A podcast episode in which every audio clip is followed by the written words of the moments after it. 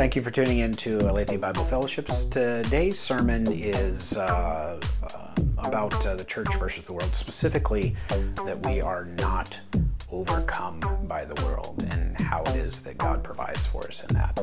Uh, hopefully, you find this uh, sermon useful. If you have any questions um, or are wondering more about our church, you can find more information at abfpdx.org.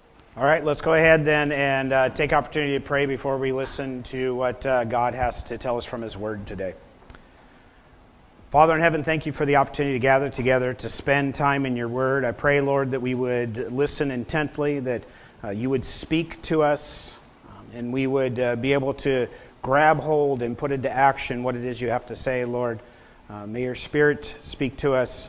And I pray for a good discussion on these topics as well. Thank you, Lord, for where it is you have led us this year, and I pray that we will continue to be strengthened as things try to tear us apart.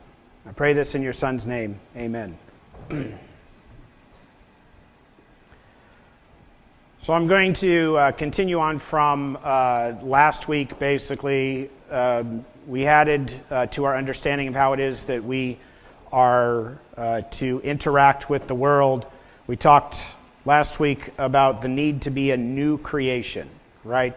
After it is that we come to a saving knowledge of uh, God's grace through His Son, Jesus Christ, we are told specifically in His Word that we become new creations. And that the old us, the, the worldly us, is dead. And of course, the, uh, the you know, symbol of that, uh, the. Um, the imagery of that is captured in like the baptism itself, the act of uh, being baptized. These things are bombarding us all the time. Everywhere we go, we're told to pursue prosperity and pleasure, popularity, power. And we're told that these are the things that should drive us, um, and that we should strive to do these things on our own, um, taking out anybody in our path because we can't rely on anybody. This is the, the great lie that we're told. Nobody can truly know me. In fact, in some cases, we don't even really know ourselves because we're too busy trying to conform to the way of the world.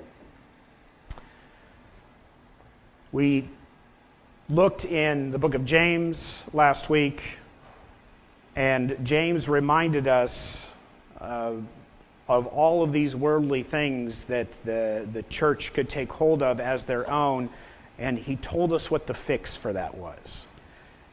In James chapter 4, verse 10, he tells us that the fix for these things is to humble yourselves before the Lord, and he will lift you up in honor. See, this is the, the truth is that we should not be relying on ourselves. We, we have a false narrative, right? Our experiences have been informed by years of being in the world and being of the world. So, in order to break that narrative and to look with crystal clear vision we must look through the lens of salvation and we must understand that everything leads us back to a right relationship with God. And we must hold that standard regardless of what might try to overcome that relationship. Whatever would press itself upon us as being more important than the relationship with God. Whatever would turn us from our vision looking upon God to our vision looking upon self instead. This is the way that we stand strong against the world that would teach us to rely only on ourselves by relying on God. We come humbly and know that it is He that will lift us up. According to 1 Peter 5, in verses 5 and 6, being truly humble means to submit to God and His Word. It says, in 1 Peter 5 5, in the same way, you who are younger must accept the authority of the elders, and all of you dress yourselves in humility as you relate to one another. For God opposes the proud, but gives grace to the humble. So humble yourselves under the mighty power of God, and at the right time, He will lift you up in honor. Romans 12 also gives us context for this. In 12, verses 16 through 19, gives us instruction to live in harmony with one another. Don't be too proud to enjoy the company of ordinary people, and don't think that you know it all. Never pay back evil with more evil. Do things in such a way that everyone can see that you are honorable, and do all that you can to live in peace with everyone. Dear friends, never take revenge. Leave that to the righteous anger of God, for the scriptures say, I will take revenge. I will pay them back, says the Lord. Again, that call for us to be united, to be one unit, to show the world who Christ is through our solidarity, all hinges upon our relationship with God through Jesus Christ right? John 17, we read continuously that they will be one with me as I am one with you. We are not alone. This isn't an individual process. We're not alone in it. We're not left to our own devices. We have been grafted into a productive tree instead of being a dead branch. So, those branches that fall off have been grafted onto a new tree that is, is alive and well and flowing with sap to give us all the energy and provide for us everything that we need. Romans 11, 17. But some of the branches from Abraham's tree, some of the people of Israel have been broken off. Gentiles, in case you're wondering, that means So, as we struggle against the world and attempt to show who the person of Jesus is through our solidarity, know that we are grafted onto a tree of people who did the same thing, struggled. God chose these people, the descendants of Abraham, the Israelites to, to be the vehicle that brought salvation to the whole world. And as his chosen people, they too were set apart from the world. And they too struggled. They had many, many struggles. But the part that I want to cover today, because I'm going to talk about their history a little bit, is just several instances that talk about how it is that they stayed strong in the midst of the world trying to overcome them. So, the first place that I would look would be in Exodus chapter 1. Now, I'm not going to read the whole story here, I'm going to give you the brief James overview. In chapter 1, verses 6 through 22, we have a picture that is painted for us. Now, up to this point, we've gone through the history and we've seen Joseph uh, being sold into slavery by his brothers into Egypt. We've seen his story of how it is that he maintained his strength in God and reconciled his whole family, which was to be this great nation.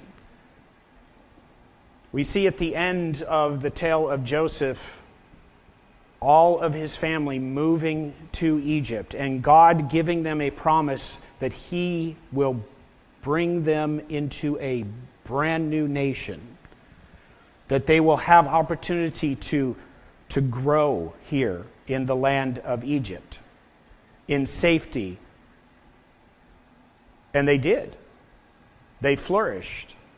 And you go from families, brothers, and descendants to remembering of the ancestors to hundreds, thousands, millions of people. And they lived in harmony and they had the best in the land. Even when there was famine throughout all of Egypt and everybody was going through and buying back grain from the, that which Joseph had stored up. Every, uh, when they ran out of money, they would bring their livestock. And then when they ran out of livestock, they would sell their land to the, the government, basically, right? And then from that point on, they had a tax of a fifth of everything that they grew on that land to, again, provide for them and for the government, except for, except for the Israelites, whose land was still flourishing in the land of Goshen. But eventually, Joseph dies.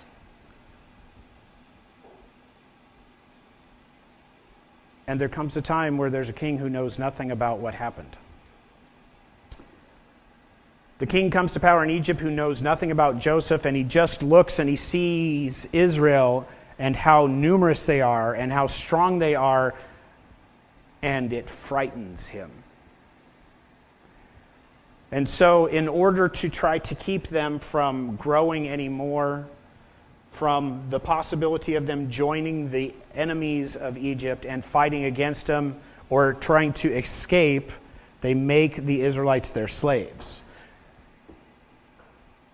What follows is a period of brutality, the likes of which I know a lot of people say this, but we have never seen. We've seen some pretty horrific stuff. But they forced them to build cities, supply centers, and they oppressed them more and more, but they still multiplied and they still spread. So, this great plan by the king of Egypt to make their numbers fewer and fewer was failing. So, he came up with another dastardly plan. He talked to the midwives and he said to the midwives, as the women give birth, kill the children. But time after time, this didn't happen. The midwives themselves had a relationship with God, and they were called before Pharaoh, and they said, Hey, these Hebrew women, they're stronger than the Egyptian ones. They have the child before we can even get there. The king demanded that they go back and they kill all the males.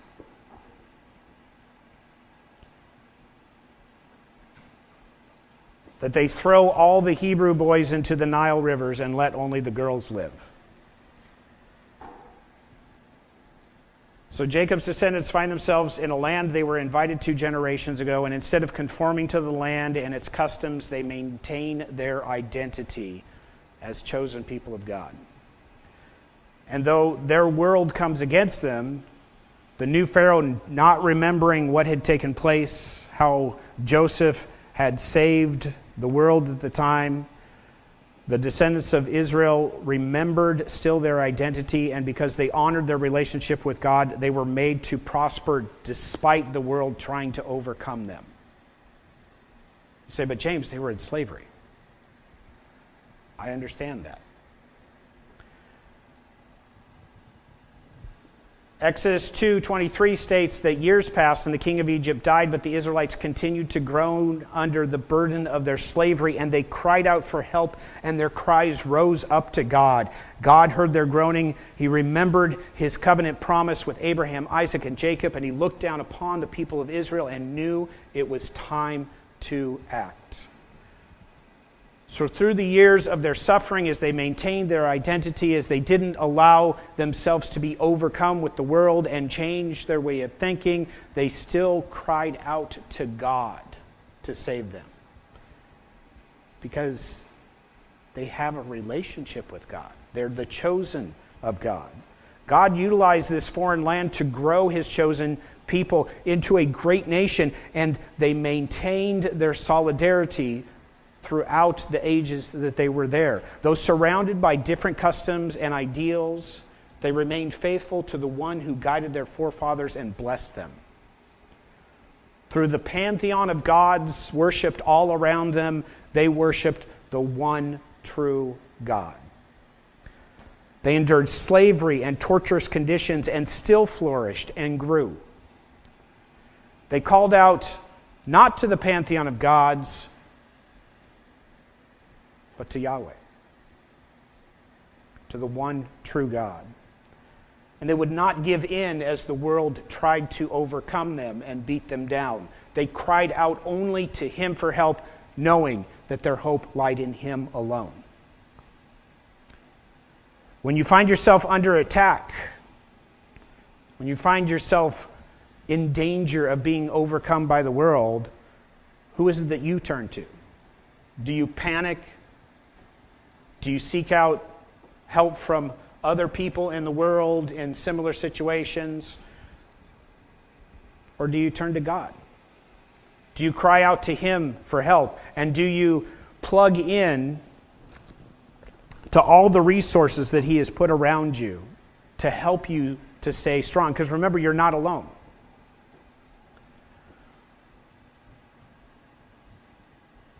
There is no need for you to conform to the world standard, to try to fit in, to get along, to survive, because God will sustain you.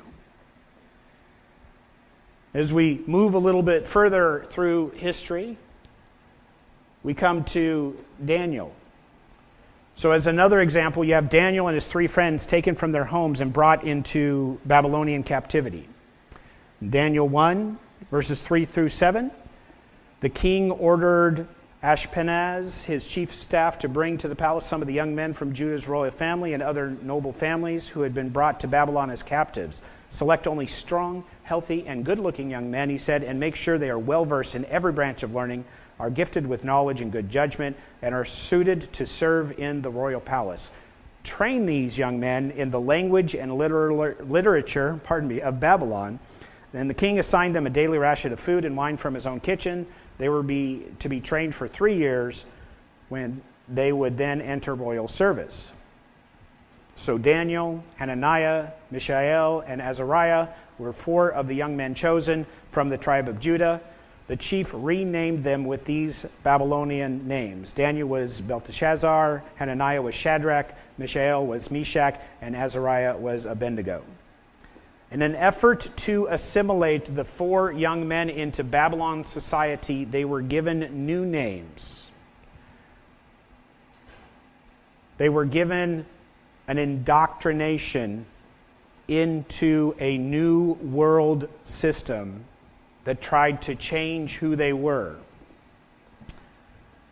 So the world seeks to do the same thing to us, not necessarily change our names but to try to cause us to forget the God we serve by indoctrinating us into their plan.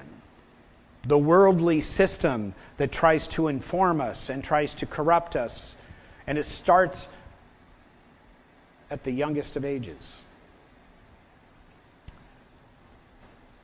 The story continues on, though, in Daniel 1 8. But Daniel was determined not to defile himself by eating the food and wine given to them by the king, and he asked the chief of staff for permission not to eat these unacceptable foods.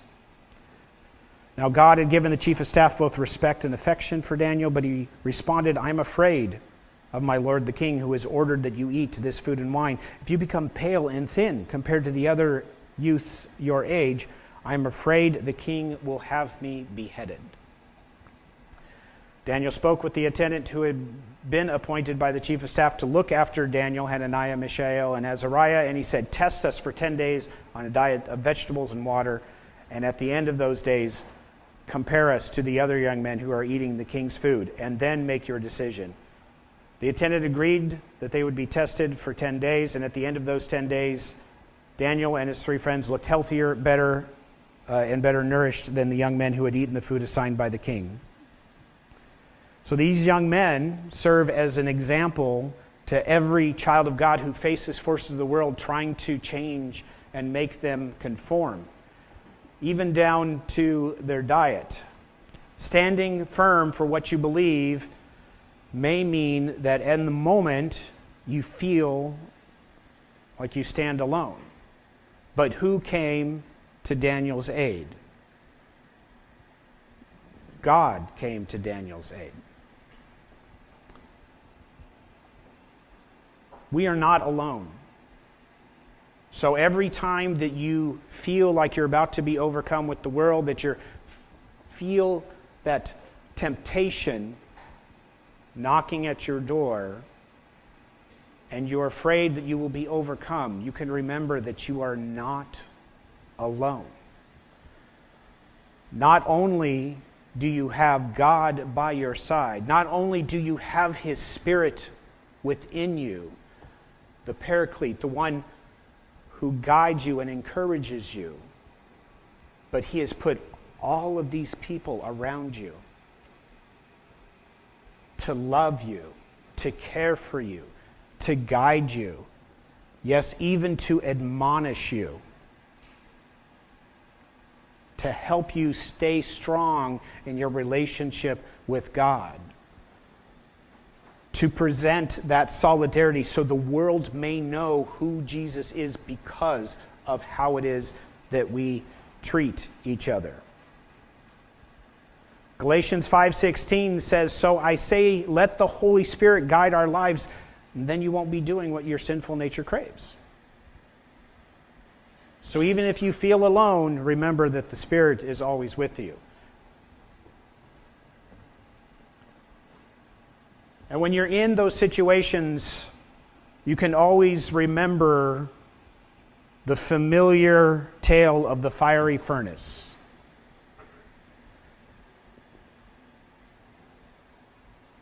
Chapter 3 of Daniel, verse 16 Shadrach, Meshach, and Abednego replied to Nebuchadnezzar, We do not need to defend ourselves against you.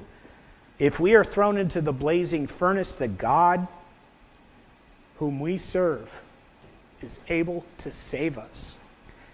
He will rescue us from your power, your majesty, and even if he does not, we want to make it clear we will never serve your gods or worship the gold statue you have set up.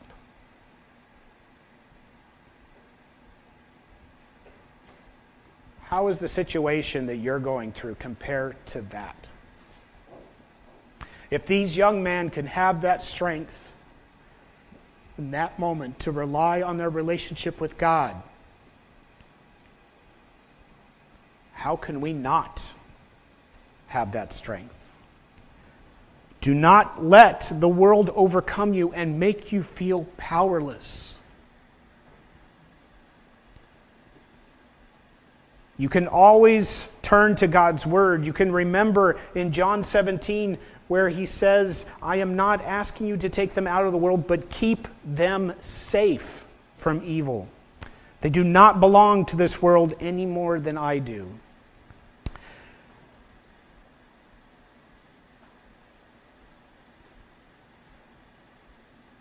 So when we find ourselves to be uncomfortable at work, when we find ourselves uncomfortable in social situations, when we have temptations to, I don't know, talk about random stuff like, oh, our poor working condition, fall into the, oh, thank God it's Friday. We struggle not to jump into the gossip mill and talk about people and their perceived weaknesses so that we can make ourselves look better.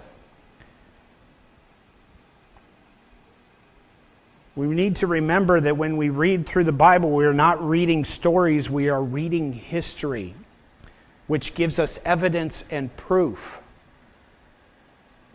It gives us the ability to arm ourselves with knowledge that will help us not be overcome, to stand strong together, allowing,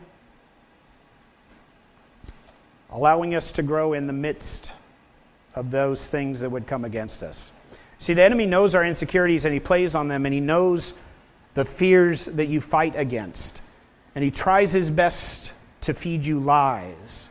And the question is, why does he lie to you? What is it that he's trying to elicit? And the answer is access to your life. John 10:10 10, 10 says he has come to steal and kill and destroy. And if he can get you thinking wrong, believing wrong, saying wrong, acting wrong, the door to destroying your life is completely open. And this is done not as a group, but by singling out individuals from the group and breaking their conviction one by one so they no longer trust in their relationship with God. By lying to you and telling you that you're a fool, by oppressing you and making you feel stupid as an individual because you have a belief in God, a relationship with God. So, if you have any thoughts that are opposite of what God says, thoughts like you're not going to be healed, delivered, saved, prosperous, full of joy, full of peace, full of hope, powerful in the kingdom of God, no, those are lies. Know that you can stand strong and not not be overcome.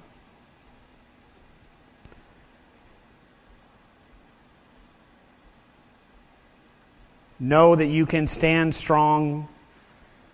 Know that you can pray in the Spirit at all times and every occasion, that you can stay alert, you can be persistent. Know that God is good and He equips you when you need to be equipped. He provides for you what is needed when it is needed. He has perfect timing. We stand strong with reliance on Him and we pray for solidarity, knowing that whatever attacks, slight or great, God will prevail. We should not be overcome. And I just I want to end today just sharing this small anecdote. This is how God works in small ways. Small ways that you can remember, that you can reflect back, that you can look on and know He's, he's got a purpose for you. He's not just you know, whispering lies to you and hoping that you'll just trust in Him. He's got a purpose for you, and He works things together beautifully. In September of 2021, I added a Bible study plan to my Bible app. And the Bible study that I chose was uh, specifically focusing on not getting distracted, maintaining focus, recognizing distractions, and not being overcome by them. It's really good for me. I got a lot of stuff going on, right? And the very day after I added that, I promptly got distracted and did not go through the Bible study. Until last week. I, I no sooner put the first check mark on the completion of the first day of that study that I had added a year ago, and immediately after I commented from reading through that first day, I got a message on the Firesmiths thread inviting me for the next Bible study for Firesmiths. And it was in the book of Nehemiah. You want to guess what I had just read from the Bible study that I had put off reading for a year? Nehemiah 4. See, this is significant because Nehemiah did not allow the world to overcome him and what God had guided him to do. When faced with obstacles that would distract or keep him from what God had put on his heart, he seeks out God in prayer. So I would turn to Nehemiah 4 1 through 6. I would read Sanballat was very angry when he learned that we were rebuilding the wall, and he flew into rage and mocked the Jews, saying in front of his friends, the Samaritan army officers, What does this bunch of poor, feeble Jews think they're doing? Do they think they can build a wall in a single day just by offering a few sacrifices? Do they actually think that they can make something of stones from a rubbish heap and charred ones at that? And Tobiah the Ammonite, who was standing beside him, remarked, That stone wall would collapse if even a fox walked across the top of it. Then I prayed, Hear us, O God, for we are being mocked. May their scoffing fall back on their own heads, and may they themselves become captives in a foreign land. Do not ignore their guilt, do not blot out their sins, for they have provoked you to anger here in front of the builders. And at last the wall was completed to half its height around the entire cities, for the people worked with enthusiasm. So don't allow the world to distract you from God. Stand together in beautiful relationship with God and seek Him to equip you. And anytime anyone would come against you and deter you from the path that you have been set upon, pray to God, knowing that He will hear you, He will equip you, that you would not be overcome. You can stand together and keep growing strong to accomplish the task that has been put in front of you. It's not done individually, it's done as a family. This is why we're called to solidarity. So I have some questions for you. After I read the questions, uh, we will be uh, taking care of pumpkin grams. So, these questions for you.